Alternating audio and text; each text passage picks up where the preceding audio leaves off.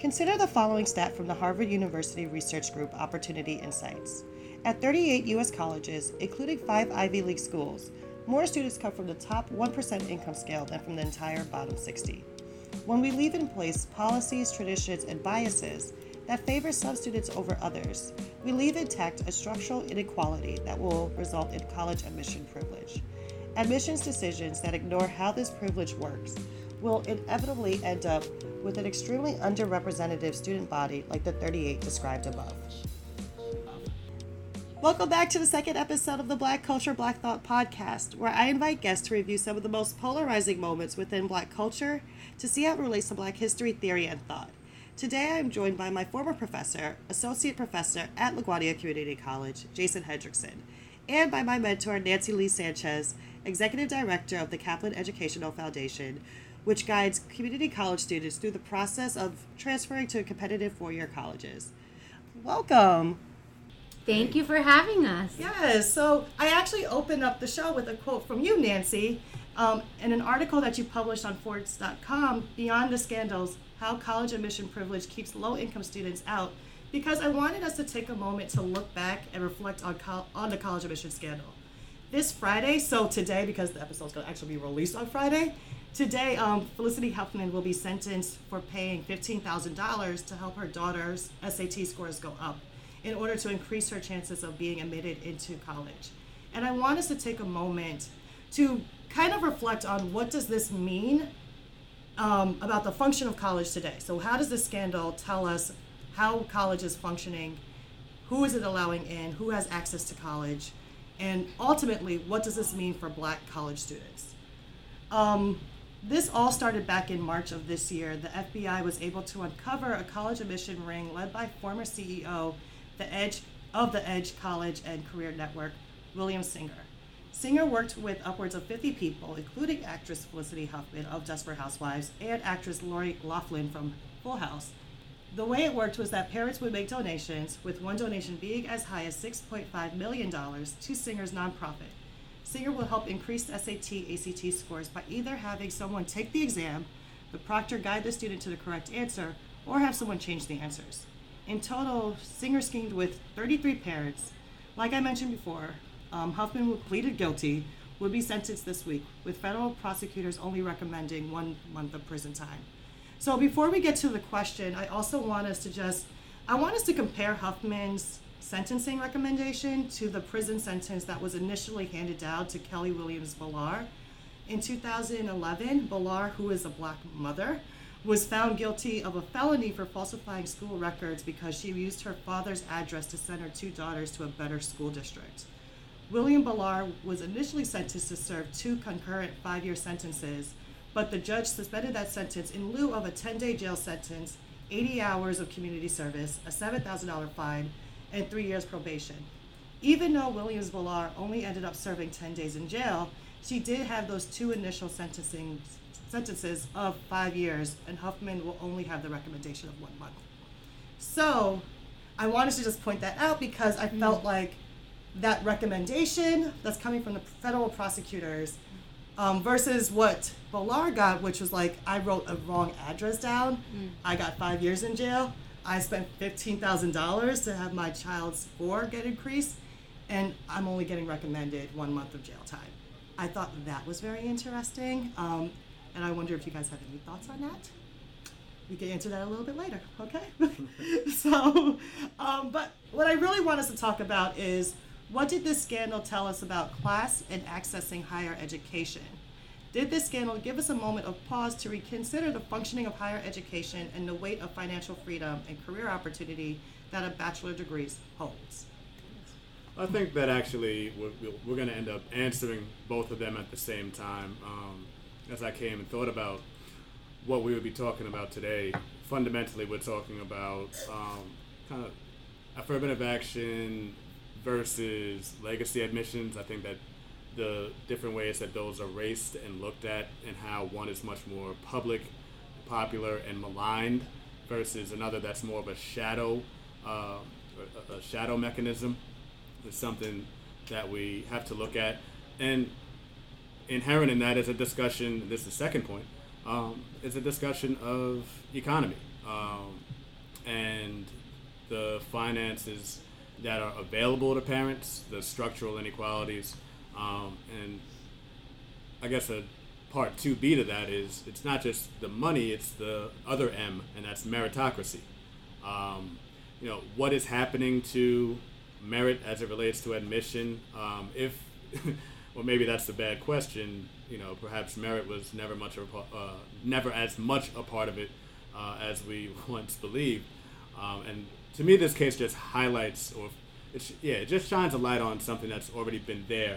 Mm-hmm. Um, in the shadows, and that um, is, you know, that meritocracy it, it, it's somewhat of an illusion, um, and yeah, I would start with that.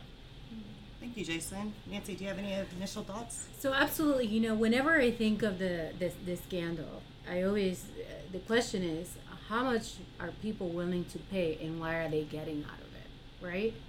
Mm-hmm. Now, especially when you're looking at higher education and a bachelor's degree, what does that mean for these rich parents of great privilege? But I always say I'm, I'm so interested in my community and what does what does higher education access mean to us? Mm-hmm. And just like you have a parent, right, and mm-hmm. these people that are willing to pay, what is their understanding of what this college is going to do for their talented or not so talented children, right? And oftentimes in our community, the question is raised are they even aware that these opportunities are available? And if they are, are there resources to get them to get admitted, enrolled, and to graduate from these schools? What I always think about higher education, especially when we're thinking about highly selective institutions, it's not just the name, right? However, the name, what it brings with it, is a commitment of these schools being able to meet 100% of need. And that means that a very wealthy uh-huh. child or student who's not so talented, who has a desire, will have, uh, and, and by the way, may have from health, mental health issues, may have all of the issues that exist in humanity that we all have. These schools have the resources to say, I'm going to meet you where you are. Let's make sure that we know mm-hmm. that we that we understand that the the students that are accepted to these colleges are no more talented than the students that are attending a community college.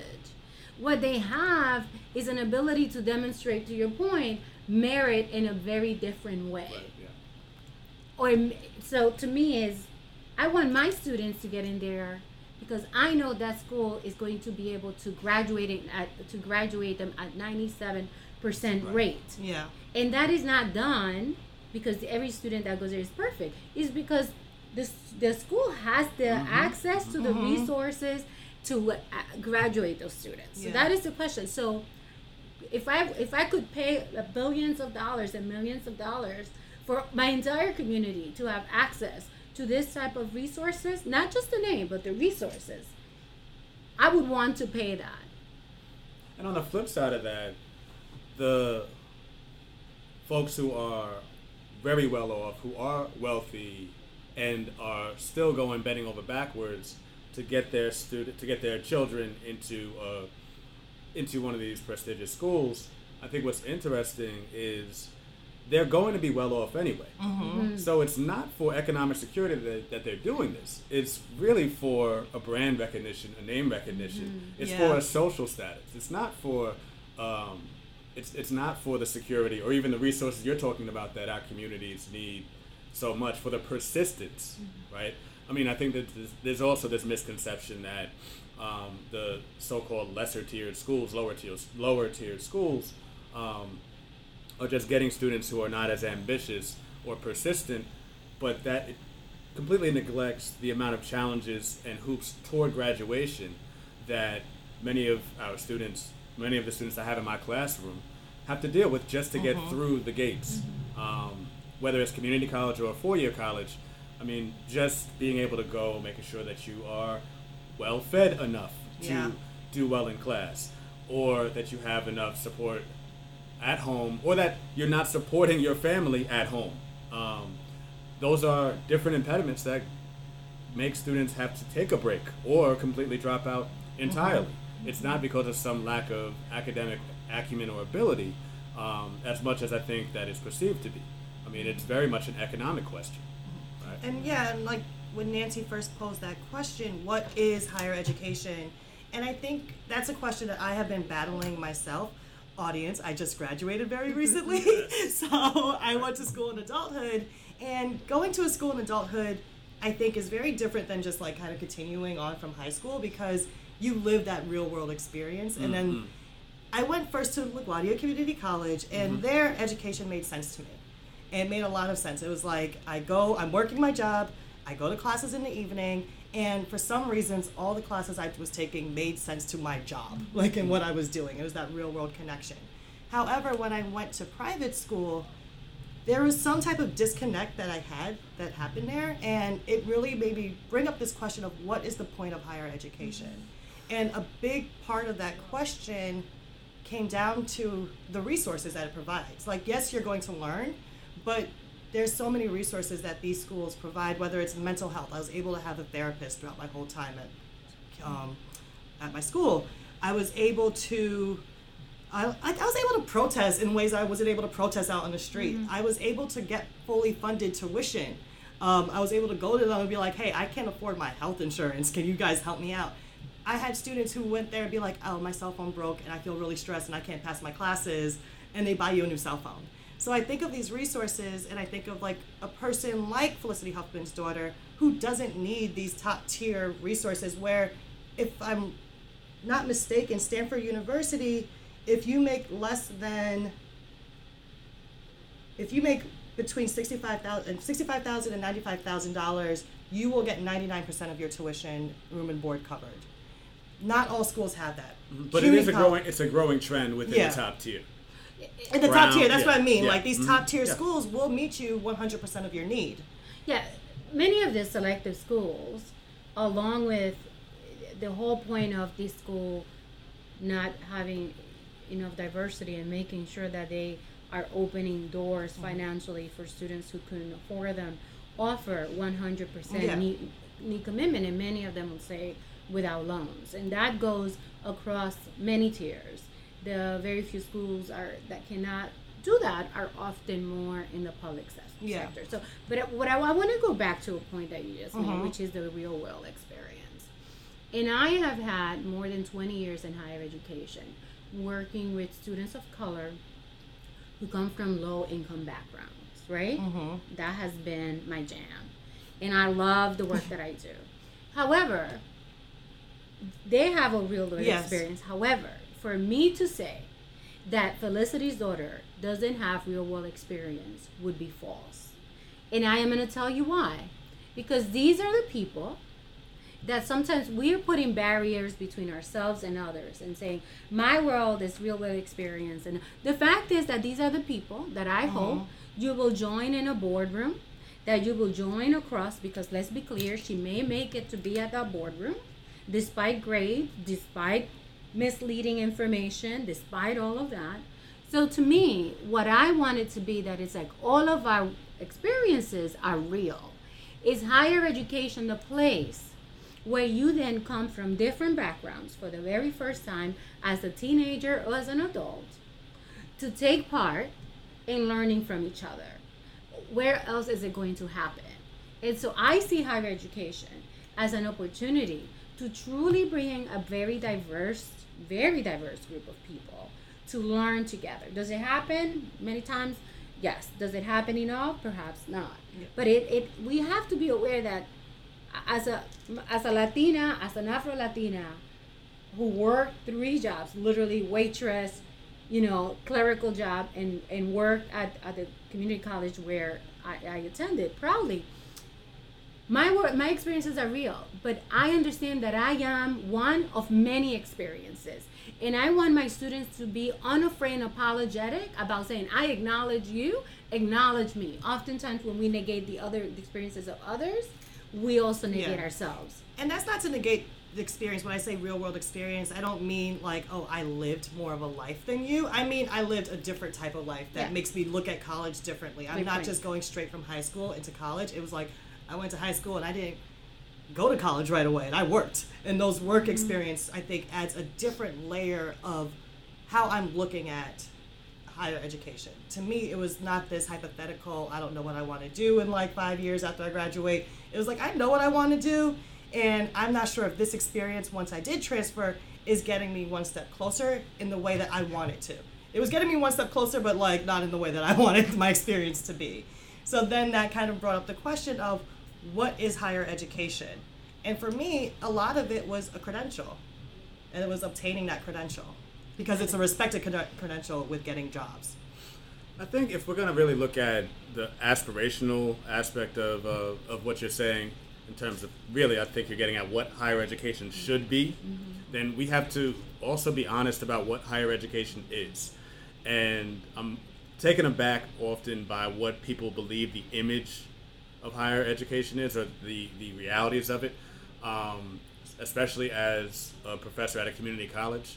Um, I'm a first generation college student. Right? This is something that was mm-hmm. new for me to break into. Um, I was fortunate enough to go to one of the most quote unquote competitive universities in the country, but that was a whole new world for me. Still, my image of what college was did not reflect the reality of, of mm-hmm. what it truly is. My image, and I think this is the image that's shared in popular culture and popular media, media um, that image is living on campus, one, right? It's mm-hmm. going to your dorm and then yeah. rolling out of class and you're but it's also having like the ivy on the side of the right. buildings and the yard right. and like you um, know right it, the reality is that i mean go back to i think it was 2016 and of the of the undergraduate conf, uh, degrees conferred that year 49% of those graduates had community college experience mm. and that's not something that's in the popular narrative at all the role that community college plays who goes to school, what percentage of the public goes to school. We can't begin to even think about what what higher education what higher education mm-hmm. should be if we're not aware of what it is. I think that's, that's a fundamental true. problem with what we think about with reform and what we think about in terms of of you know who we have in the classroom and their experiences that they, the experiences that they're bringing with them for the American public. Absolutely.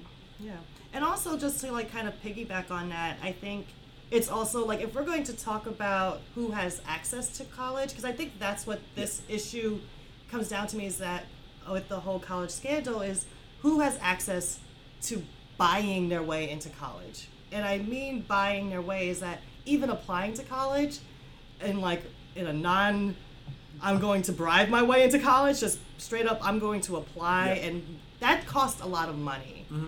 And if we're going to talk about making college accessible to students of color, to low income students, we also need to just talk about going beyond just admitting these students, but what happens once these students are admitted? Mm-hmm, mm-hmm. How do we keep these students? Mm-hmm. At my school, I know plenty of students of color who had to take either a semester off, a year off, or transfer out of the school because every aspect, not every aspect, but a lot of the aspects of my experience, and I think some of my classmates' experiences within higher education, was going to a school that was very making it very clear that it was not meant to teach you.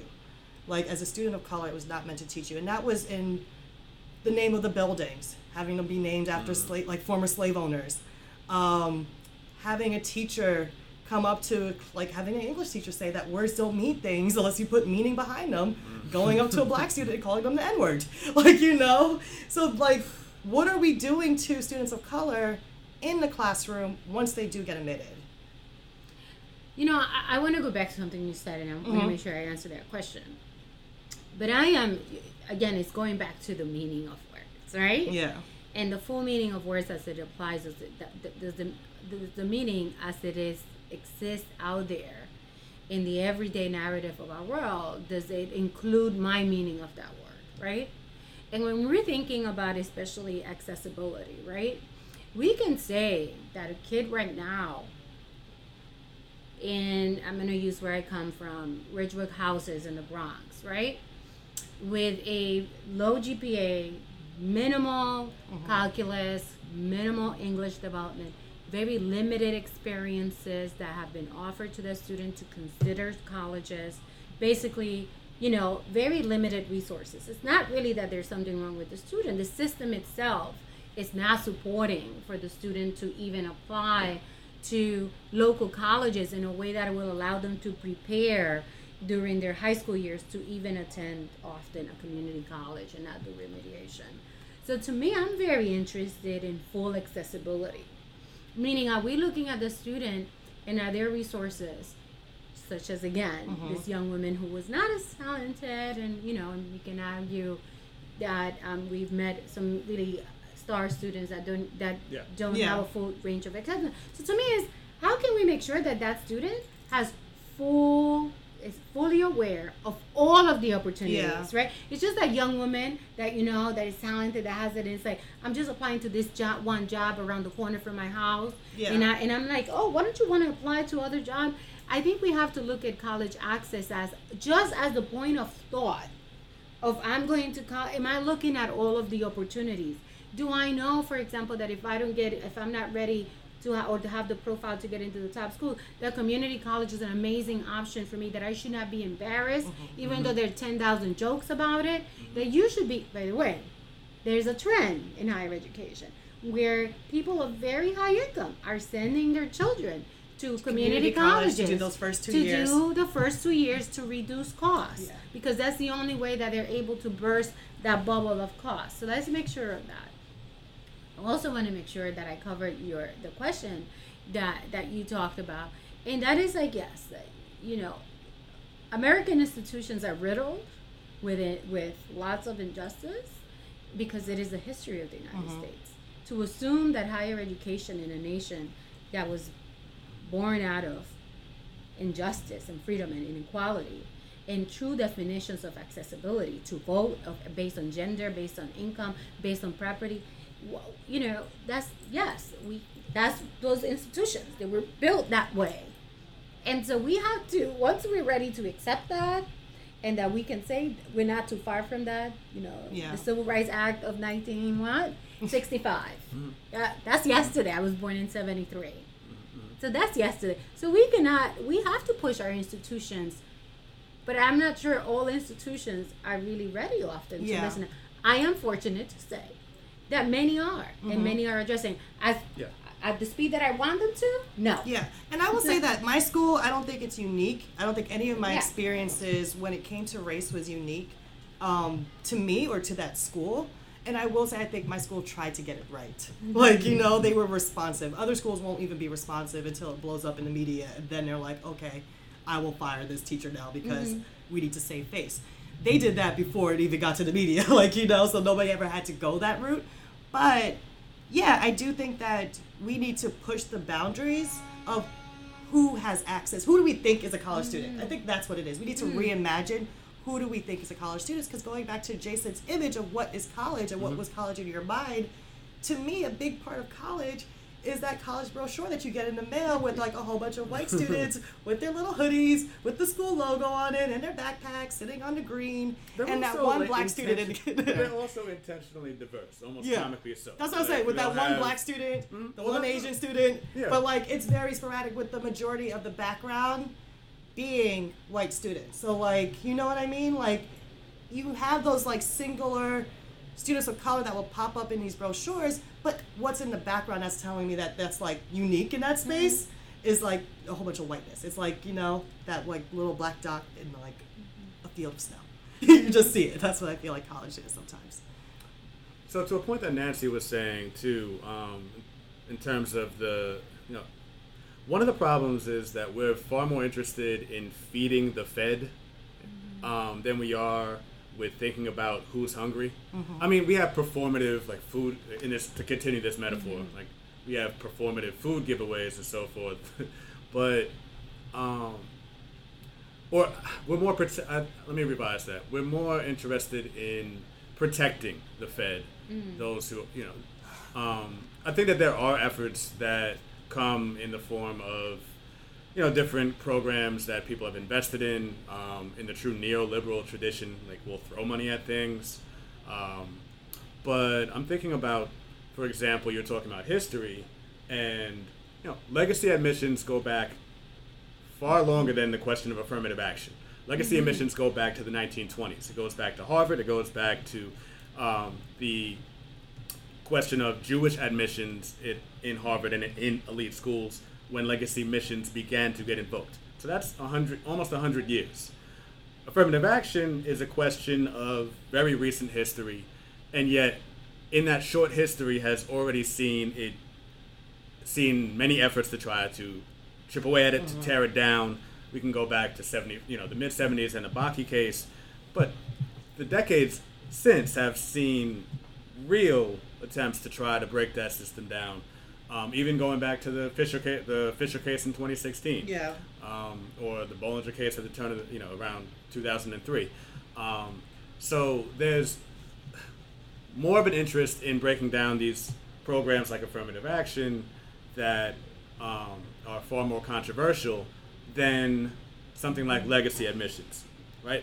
Which is more long-standing and in a lot of ways is a lot more dangerous, more pernicious. Um, there's a book by Daniel Golden, uh, "The Cost of Admission." It came out in 2006, and it goes in depth about just the damage that legacy legacy admissions do and have done. He actually did research on um, Jared Kushner and talking hmm. about mm. how not only do see here's another fundamental difference, right? Affirmative action might get students in the door who may not have been, and that might be that student's or that family's first graduate in the family uh-huh. or so forth like that. Things like legacy admissions are protecting and putting people in positions of consequential power. I'm, we're not talking about like a boardroom. We're talking about the highest offices of, of the land. Yeah. And who's protecting that?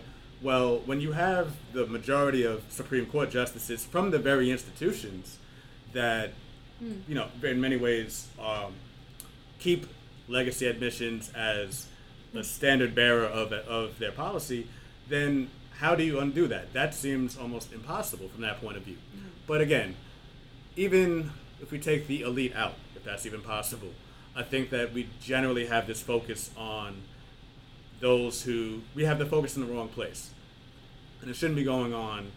You know, those who. One more point I'll point out with the um, recent admission um, debacle or the, the challenge to Harvard's policies and you know that that lawsuit's going going through as another challenge to affirmative to what affirmative action. Mm-hmm. Um, well, basically, the crux of the case is that um, Asian and Asian American students are making the okay. case that affirmative action, of course, is um, excluding them mm-hmm. as they are in this quote unquote middle ground of having the merit, but also seeing their numbers compromised in these institutions. But yet, they are complaining and they're targeting affirmative action recipients or the system of affirmative action instead of the legacy admissions, which are such a prominent part of Harvard and these other institutions for very complex reasons, but still that's the case. Point being, our attention is faced in one direction and not in the other, and mm-hmm. that tends to be a really destructive, divisive problem that, that prevents us from moving forward. Why do you guys think that is though? Because I have my reason, and I think it kind of goes back to who do we vision to be college students? Who do we think is worthy of being a college hmm. student? Mm. You know, if you have 35,000 people applying for 2,000 spots, there is a very narrow door to get there, right?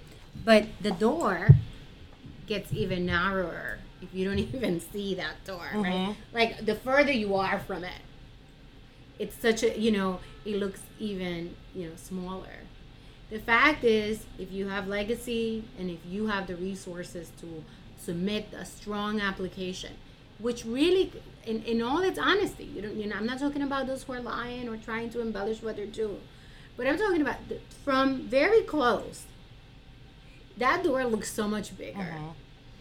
My work is trying to get students yeah. to be even closer to that door I am not about kind of like, oh, we don't need to get in through that door. I want to break that door open and open it for everybody that comes and all of the other doors that provide access. I think you have to really think about colleges have a lot of resources that allow you to philosophize. Like for us to be sitting here, when I think of my ancestry, this was a luxury. To be able to sit, we did it anyways. We became professors. We killed it. We still did what we did with very limited resources. I'm always shocked at that. It's like if I didn't have light and I was really tired, would I be able to do the things that my ancestors Yeah. did their ownership as if I were furniture? I'm not sure. I would like to think they gave me the strength to do that, but I'm not sure.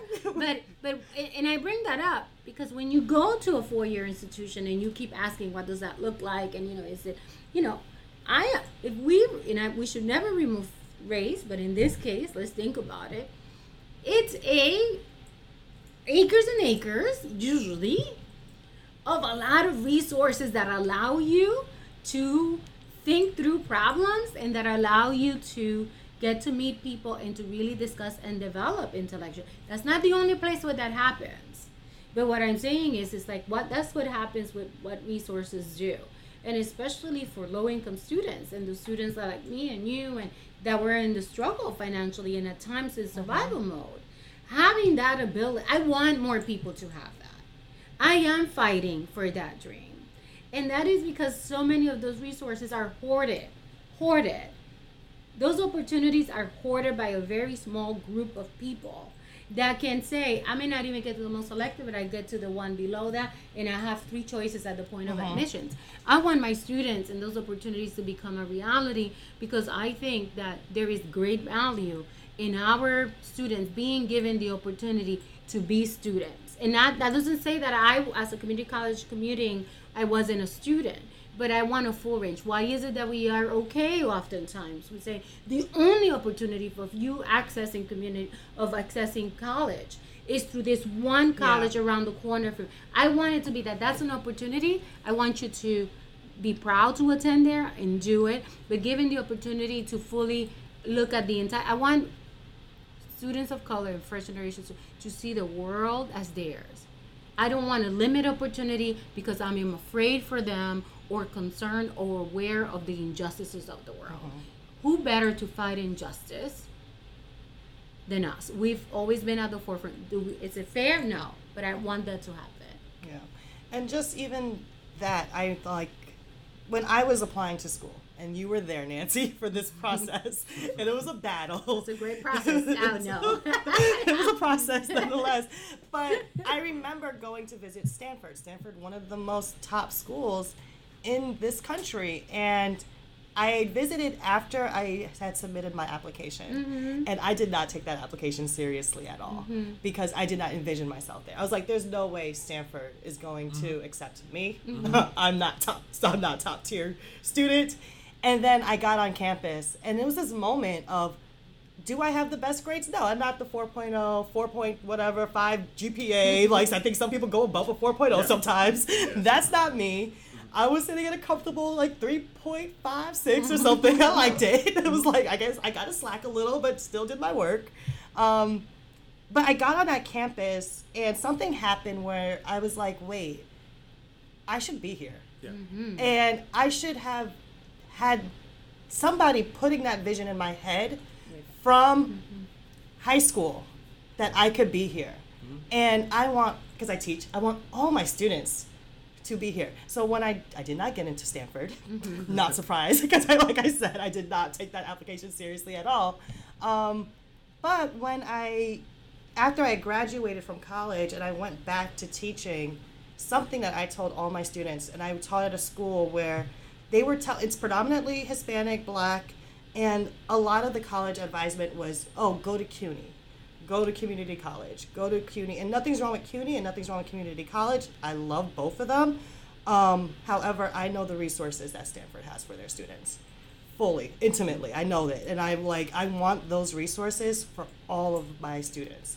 And I want them to see themselves being at the top school and that they have a place there. And I know um, that you attended at school with a lot of resources. And again, Yeah. it's not absent of many of the other issues of injustice and all of the other things that happen. But I just want to be forward because I'm dying to hear what you you're thinking about this because you know I I'm in the that, that middle row Uh-huh. of accessibility, right? Of being proud of community college student, of being a proponent that community colleges can be the beginning of so much for our community but at, at the same time understanding that i want students like chelsea and to be given the opportunity to consider like i am i don't i have i don't ever want it to be just like in terms of career i, I remember going to my high school and somebody constantly telling me you're gonna you know why don't you become a secretary or a Uh-huh. fast typist nobody talked to me about what i was thinking and there was no way for me to even display my thoughts and my intellectual abilities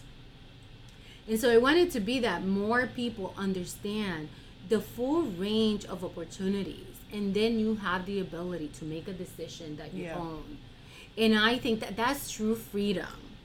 Having only one option, it's not freedom in the mm-hmm. ju- in the eye. It's not in the in the eyes of our ancestry ancestry. Because if not, they would have just been okay with that one choice and mm-hmm. one Yeah. job mm-hmm. freedom to me is a full range. If I so choose to, I can go here to, to community college as I did, and many other people do to this day that are amazing and talented. They know no no lesser, by the way. That same research and that they quoted demonstrate that students from low income do just as well Yeah. in these highly selected. So let's be clear, they do just as fine the students as that And if I am not yes. mistaken, Yes. um, didn't you write an article about community college students outperforming traditional four-year Yes, schools? and so the Yeah. Jack Kent Cooke. Foundation, um, an amazing organization that supports community college, that has one program Mm-hmm. uh, among many. This one focuses on community college to highly selective, um, and and they are. They were started doing this for 2006, the same time that the our foundation, the Kaplan Education Foundation, started, and they did this research. What it shows that students from low income backgrounds do just as well, but actually not just do just but outperform some mm-hmm. students that actually have are native to that college. And so let's be clear here. Being low income and transferring in from another college, despite all of that, you we outperform. So that's what I'm saying. Be unafraid. Un- we need to get our students to all of the schools that are available. We cannot claim diversity in our workforce and globally as we represent to, to deal with the world's um, social issues if we're not represented in colleges. Being diverse in one school is not diversity. you know, one thing that, that I tell my students that frustrates me a lot, um, I mean, rightfully so, my school, teaching at LaGuardia Community College, um, rightfully so, it lays claim to bringing together people from all over the world and therefore is diverse in that way. Mm-hmm. But then when I ask my students, so is this a diverse school? They universally will say, yeah, yeah, yeah, yes. But then I'm asking them, wait, is this an economically diverse school? Mm-hmm. No, absolutely not. I think the median in family Yeah. income for the majority of our students, the median family income at our school is below thirty thousand dollars. Thirty thousand dollars for a huge percentage of students who are trying Right. to just get by. That's not economic diversity. We really, you know, this also reminds me of what happens at four-year schools, and and particularly particularly um, with this in, with the international student population. What will happen is you'll have schools who can say, yes, we boast um, twelve percent of our population as African descended and no knock to the very ambitious, you know, folks within the diaspora. Um, you'll have folks who are, or schools that will have maybe, uh, well, some sizable portion of that. They're coming from another country, and that's again absolutely fine. But when it comes to the kind of game that they're playing, it's saying, well, we're going to lump all the black students from all over the world Yeah. to say, yeah, we're we're making sure that we have um, a diverse population, and we're also getting money out of it because you know, you're, if you're an international student, then you're not getting financial aid; you're paying the full price tag. Um, you know, so I mean, yeah, the way that we think about diversity and count diversity, um, you know, that's very flawed. Another thing that I, I think that Chelsea touched on a little bit, we underestimate the value of getting away. Um, coming from New York, uh, when I was trying to leave, I mean, I came up came up in Ravenswood Projects, right across the water, over here in Long Island City, and I didn't have visions of leaving New York like a lot of mm-hmm. students didn't until some things happened junior year, changed my mind. The real education that I got was not just being at the institution I, I went to, but being where it was. And, um, you know, that's another important part about. Uh, I mean, we're getting a little bit off off the general topic, but if we are talking about education and its value, it's also where people go and the exposure that our students need. Um, there's one of my favorite quotes. It's from Zora Neale Hurston, and she says, "You got to go there to know there." mm-hmm. right? And you know, to truly broaden one's eyes and education, you know, some of it's also maybe a more fundamental question. Um, should we be targeting just this top tier just because that they've been ranked as such? Um, there are hundreds of schools that students could be going to, state colleges, um, specialized colleges that are in liberal arts, uh, whatever, what have you, that provide the same, if not better, types of opportunities, resources, depending on the institution, of course, but an experience too, uh-huh. Um, especially when you throw grad school in the mix. But yeah. I, I, I mean, I think that that to me, it really speaks to the value of education. As someone that would never lived on campus, I know that living in another state for me, visiting another country, has given me great perspective, right. especially as a person of color, mm-hmm. in perspective that in my bubble, because often we're so protective of ourselves and saying again, oh yeah, I'm surrounded by diversity, but really you're not. But diversity, it's a term that we have created that is not just like poverty. I was yeah. poor, but I never knew I was poor. I was like, oh, I'm poor. Right. Yeah. I was like, oh, people make this much money. Oh, oh yeah. Let me, you know. And so yeah. I didn't. Want. I mean, that's how poverty can be so blinding mm-hmm. that you don't even understand. Rich people know they're rich. Yeah. And they're aspiring to be richer. Poor we were not, not trying know. to be poorer. No. But we certainly, uh, at one point, you are thinking you're good. I am here. And I think that colleges and just and, and think about recent immigrants, think about, you know, somebody that has been that has grown here for generations with very limited resources from their medical, from their education. Think about as higher education, oftentimes, other than joining the armed forces, is the only opportunity that you will have to really access another part of the world or the country in a way that you have a title that allows you to claim spaces. For people of color that is key. And that's why i wanted to be. And again I, I i love i mean i am a fan of that full range of schools. Mm-hmm. of student our community should know from community college all the way through the most selective mm-hmm. schools and mm-hmm. then making a choice but the language of admissions is something we own yeah. but has not been shared with our own community yeah. just like the language of poverty has been said to us in a very external way this is a quick question I have for you, Nancy. It's something that you wrote in your piece that mm. I want you to expound upon because it was really did research. All right. Mm. Okay. Hey, my brother did research. He's ready. What you expect? I'm ready. It's my Let's job. See. It's my job. It's my job. Professor asking me a question no, you made a point that I think um, really, really hits the spot. You said in response to the amount of attention that this court case is getting um, the real crime is that three fifths of students don't have a fair shot. Mm-hmm. Can you explain a little bit about what you mean with that and mm-hmm. detailing what who the three fifths are and what do you mean when you say they don't have a fair shot? Like what are the different components? Mm-hmm. I'm sure you have been in circles and Chelsea, you have been in circles of so many times of people celebrating a first. Yeah. yeah. Right? And you're like, really for real? This is the first time? Was it there like some like first black neuroscience, like PhD yeah. something. I was like, really, yeah. really, really. But I mean, and you're like, oh wow. But the first, is let, let me just make yeah. sure that if we were to go to any of these particular schools, I, I, if we took mm-hmm. took them as a, a microcosm, right, uh, there will be many firsts of yeah. people of color, many firsts of first generation, many firsts of immigrant students, of mm-hmm. many first. So to me, I, we can.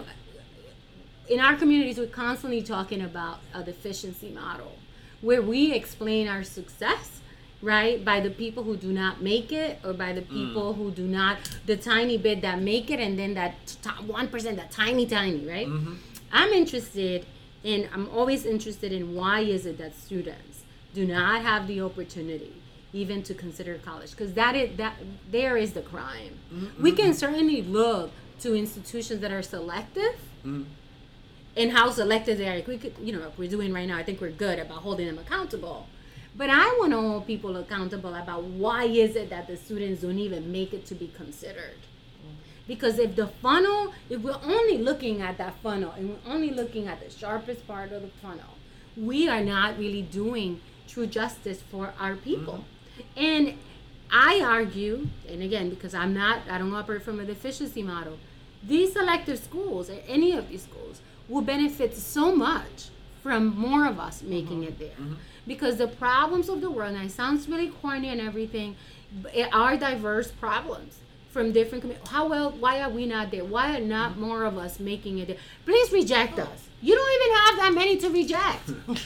You know, I wanted to be like, you know, this year we rejected like, you know, a thousand students that really could make it, and they were all of color. You know, when you're rejecting 5 out of twenty, that are, it, it kills me. Yeah. I mean, speaking of rejection and admission, it also points to what it is institutions value. It talks about the role of test scores. Yeah. Um, I am pleased with the decreasing uh, role that it seems that SATs and standardized testing um, is having and looking at the whole student um, because they're very arbitrary markers. And I say that coming from my years of teaching. I've this is now my 13th year in the classroom, and I've taught, had the privilege and pleasure of teaching at a very very selective institution. I've taught at a state institution, taught at a liberal arts institution, taught at a community college Yes. institution. I've taught at four, you know, the major types. And, you know, fundamentally, I've had some of the most riveting critical insights from my community college students. Um, I've had, you know, the idea that there's just better student in terms of ability um, off of these arbitrary markers. You know, there are. It's just such a more complex conversation than oh well, how did this person do on this score? It, it actually invites us to talk a little bit about what's happening here in New York with the Oh. the outcry over specialized testing and the specialized schools here. Um, And isn't that also that's like very complex. being um, presented like as in diversifying the schools? Yes. Right? Yeah.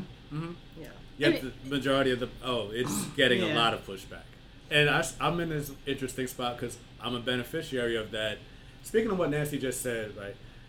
You know, as I got older, I wasn't so much into oh, let's celebrate what I did. Realized Mm-hmm. like me getting picked out of this program that was Mm-hmm. selective or whatever.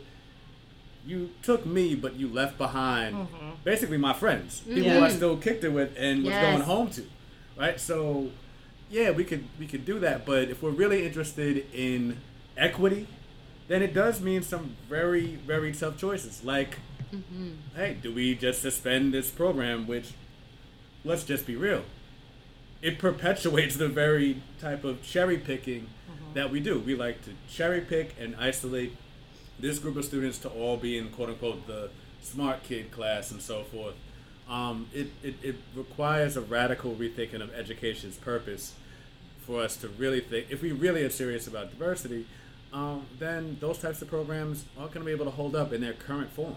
you know, I, you know, our program at the Kaplan Leadership, you know, program is selective in many ways, in the same ways that many of these Yeah. schools are, and that is a. I believe in a wider funnel, and that is something that executive, as executive director, I'm working towards because I do believe that See, I wasn't trying to get you in trouble. no, no, no, no. And, but I think that was thinking about. how else are we going to resolve this Yeah. issue if we don't have really honest conversations about this? And I am proud, and I stand by my work of having years you know that we're you know of, of being selective and mm-hmm. Because i am uh, we're trying to break barriers mm-hmm. we are trying to remove barriers mm-hmm. and with that we have to do it within the confines of what what the system is there mm-hmm. my vision and my goal and i think i share this vision with many of the people that support is to have a wider tunnel i am not interested about talking to tra- about transfer admissions to only the 3.5 and above i think that this discussion has to be had at the point of high school, especially when these students that so many of them, I, always go and I work, you know, I talk to um, high school or college access programs for high schools, and I would say, you know, how many of your students here are going to community college? Is it 90%? Is you know, I start out with 10%.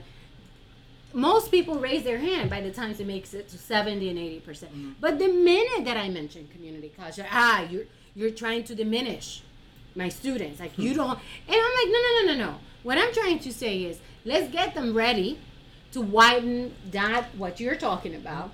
To, to have a very you know wider and access to that group of people because if we continue to chip it down to the most selective uh-huh. to the, the you have to be we are crossing a problem and and, and, and not bringing a, a very holistic solution to the problem i'm all about bringing coming up with that solution. So I'm with you. I don't I don't take offense. I am I, I want people to but call me I also think that you look at different markers. You look at different markers that goes outside the traditional admissions office will look at when they're admitting a student. You value a student having to be home and taking care of their oh, younger sibling. Mm-hmm. That to you is like, well, that's work. Yeah. You know. Yeah, we're, we're for, but but again, I just it's how do you define diversity? Yeah. yeah. I think that if you say your classroom is that my my classroom or my students are age diverse. I have students that yeah, serve, yeah. you know, from 17 to all the way through 43. You know, and that's and what I'm I appreciate about my school because yes. my school had a non-traditional age program. That's how I was able to get into it, mm-hmm. and mm-hmm. we had students from yes. the non-traditional program, which very much so you're treated like a regular traditional student um, you get your you get your high school high school diploma. Oh my goodness, you get your college degree mm-hmm. through that same pathways as traditional students. Um, but we had students between the ages of 24 and 74, so it was really diverse in that way, age diverse. And through that program, I also think they try to make it as racially diverse too. Yes. Yeah. I mean, the you know diversity, and, and again, we have the the ability through our opportunities in education and our careers to grow up in truly diverse environments and to and I always think that for me as a woman of color, to stand across from you know a woman, a white woman who has always been raised you know here, it's it's it's empowering in that uh, we can all claim our spaces, right? But also come together. I am not the kumbaya person. We need to really handle and come up and discuss what are the issues that enable disparities, not just in gender, right? I will stand with you, sister. We're gonna fight over, mm-hmm. but I want you to also stand with me when we discuss race, when we discuss our men of color and their what is going on in our communities. So we need that. Um, but I think I would not have been best served if I would have continued to be in this false diversity that I grew up in, which tells me that everybody, everybody around me and in the projects are either um, financially, socioeconomically in poverty, or working class poor, or you know, or just simply out of the economic system altogether because they either are soon to become homeless. So, so I don't, I, I am not that person, mm-hmm. and I get a lot of, you know, uh, slack for this. I don't think that I am best served with just being around my community and only my community. I want to be everywhere. That's where I was meant to be. I was secluded from everywhere. I am claiming new spaces. And if that space is a highly selective institution and I know how to open, I'm doing it. I call me if you want to say, oh, you're selling out. You know, okay, I'm gonna sell out. That's if that's a sellout. If that is somebody who is rejecting what we already have, I'm rejecting it as the only choice. Yeah. I was thinking about again, the reality of who's in the classroom or what we think of the classroom and the general image of higher education.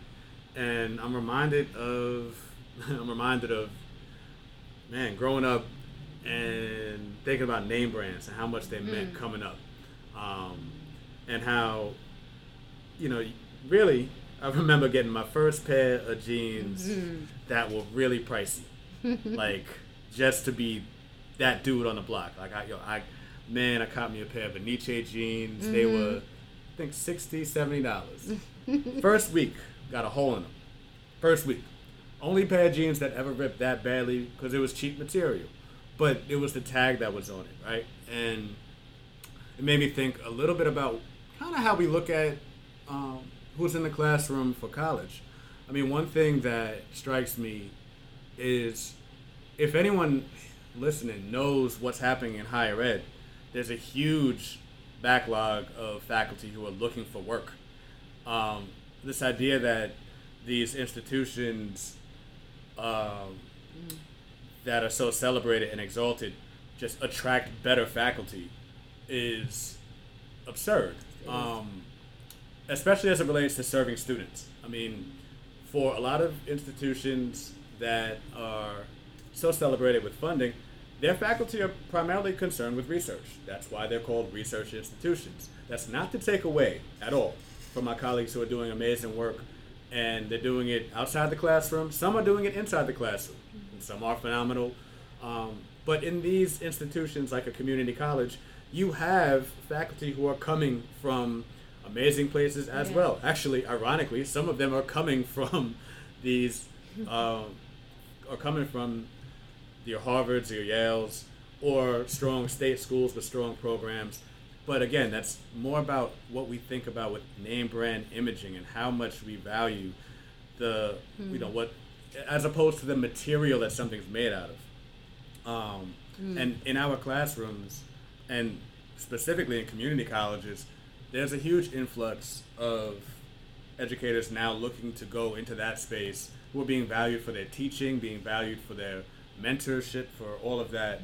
Um, yet the general public image of who's teaching and all of that is, you know, that's completely the opposite. It's the idea of, oh, well, you're going there to get a lesser education. Mm-hmm. Um, and that's just not true. You know, if you were, I always ask people if you know, because I'm trying to create a collection of clips from um, shows that have in in media that have jokes about community colleges, mm. their students, as, well as, yeah, as well as um, professors, right? Yeah. It's like you know the joke is on them mm-hmm, mm-hmm. because, and again, and I don't want it to be an internal message, but I say that to everybody out there.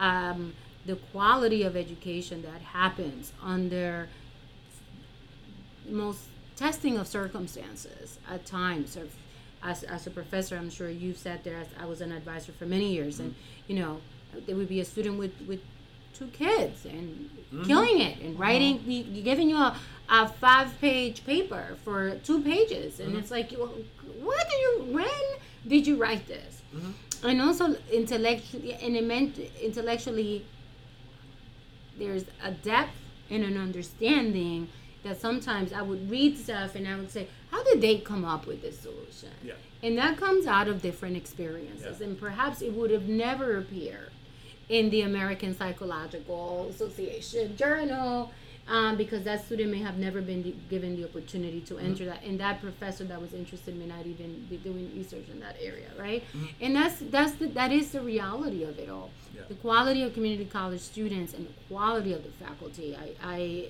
in, in this is unquestionable and invaluable and i argue are going to be the people that are going to bring the biggest um, are really going to have one of the biggest impacts of the next economy because we are here and we're not going anywhere you know this type of i mean we're here it, it will be the educated that will hopefully lead the way but it doesn't necessarily have to be that way i know many people who don't have that official degree. And I, I want to say that whenever I talk about education, especially in the community, I want to say that I value it and I appreciate it.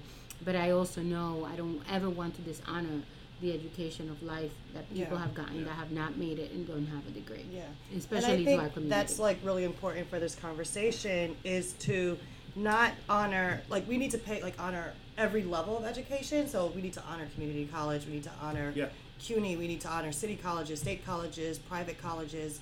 Um, but we also need to like honor the education of life, like you're saying. Mm-hmm. And for a very long time, that was who I was. Still to this day, I don't really see myself as like a student. I see myself as a person of life, as a learner of life, a student of life. Um, and I think that I don't know. I think one time you told me this, um, Jason, when I was like, "Oh, I don't know if I'm going to get into any of the schools that I'm trying to transfer to," and you're like, "You're creative enough to make it work either way," and I think that that's so true for people who don't go to college. Like, you know, they're creative enough and they can be successful without it. I, I also knew you were getting into one of Oh. those. yeah, schools. that's really, I mean, I know. I was writing I recommendations, but yeah, it was more about your choice. Yes. That's what I'm. Right. And if not given a choice, right? Yeah. If not, you would have done just fine. I would have done just fine, because of yeah. who you are. I want to add something to what Jason and you said before, and that refers to merit, right? Mm-hmm. Is merit today uh, financial aid and aid at the selective and many of the select is increasing and has increased over the past few years in terms of merit aid regarding the students, the applicants' ability to be recognized for something Mm-hmm. they have done, not for need, right? So merit aid has increased Oh, and either and need base has either remained or not not gone up in many of these schools. so Depending school, on the state too. Right. So many of so many schools would say, you know, we like 60 70% of our students receive financial aid of some sort. I hear that. But it's like, yeah, but if you're giving only merit aid, that means that in, in many instances, many students of color who couldn't demonstrate their merit didn't even apply or get in Mhm.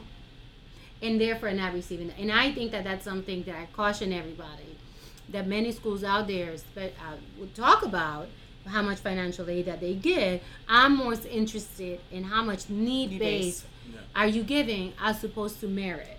And again, keep in mind that I have many students, and in my world, I'm exposed to many students who would never qualify for any type of federal aid or state aid or anything like that but would by default, right? In terms of their lives and their circumstances, they play the flute, they part of the political team, mm-hmm. they have done 50 things, they've traveled the world, they have amazing test scores, merit. So they're the ones that often will get the aid and the student that could benefit from just applying and getting the aid. Remember, there's more financial aid that is institutional than anybody else gives.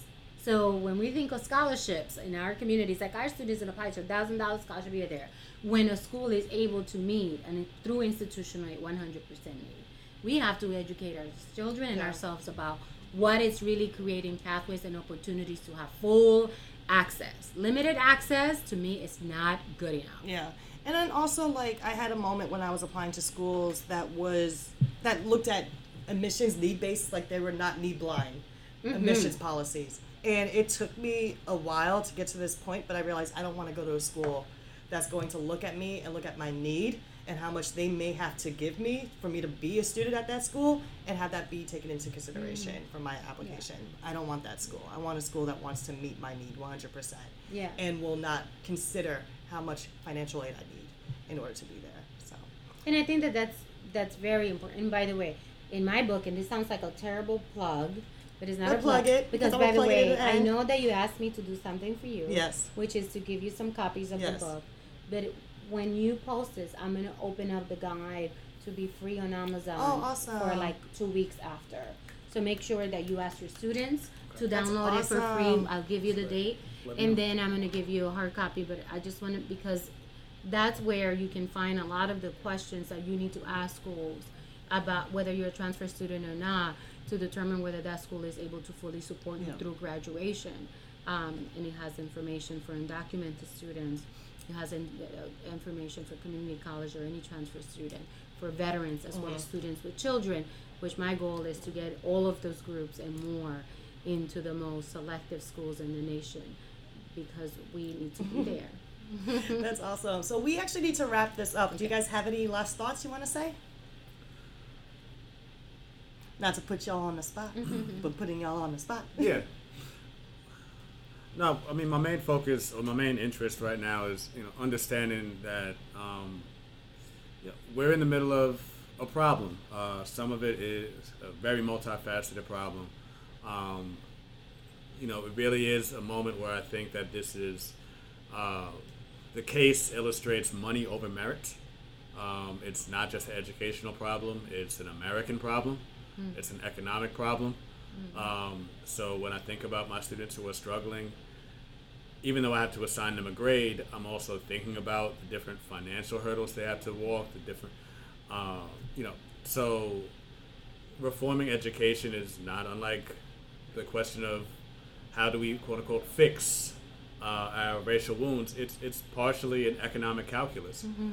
that goes into it, and recognizing that um, we can't just cherry pick and have the prestigious so and so cohort just make up for an entire community that's been displaced. It's a much larger question about the systems uh, of legacy that perpetuate mm-hmm. power structures.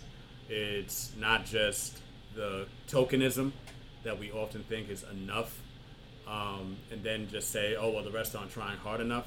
You know, my students are a testament to hard work, and uh, for us to move to, uh, for us to move forward with education and reform, we have to first understand who and what we are before we can even start dreaming about where we're going to be. Mm-hmm. I um, you know, for me, what I want to leave everyone with is the concept of not are there enough opportunities out there, but I'm more most interested in the hoarding of opportunities. And I think that when you think of accessibility to colleges and admission spots in any given college, what I'm why is it that the opportunity itself to be applied is hoarded just simply through access to it to resources. And finally, what I want to say is somebody shared this quote with me some years ago, and I use it all the time. And that is to whatever the problem, education is the solution. And especially, you know, if you have diabetes, if you um, have um, family problems, educate yourselves about what is the mm-hmm. appropriate mm-hmm. way to handle those things emotionally and that the same thing applies to all of the problems whether it's economic issues that we're facing governmental issue lack of representation educating yourself about school choice mm-hmm. and school opportunities is the beginning to us empowering ourselves to have access in, in, in, in its fullest in the fullest meaning of the word Thank you. Thank you both for coming out. I really appreciate it. I love you us. both so much. I really, really love it. Okay, so we want to hear from you. Go to the Black Culture Black Thought Instagram page and leave a comment detailing your argument for this week's question, which is what did the scandal teach us about class and accessing higher education?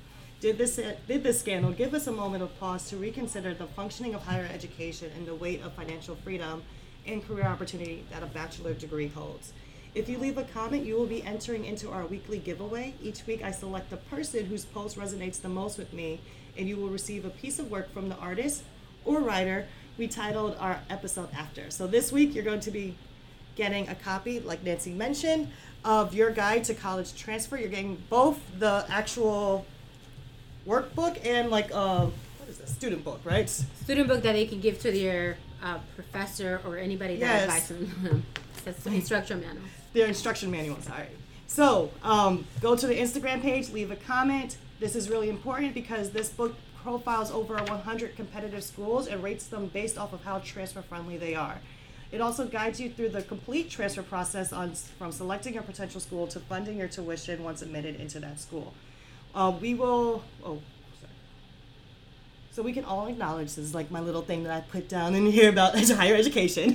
we can all acknowledge that. Um, there are many issues with higher education and that it favors students who are white, who are wealthy, and I would be remiss or to deny or diminish the benefits of having a bachelor degree. I graduated when I was 27 and I was able to double my hourly consultant rate once I graduated, and that's not a mistake. That was not because of my like it was because of that degree, it's because of that credential.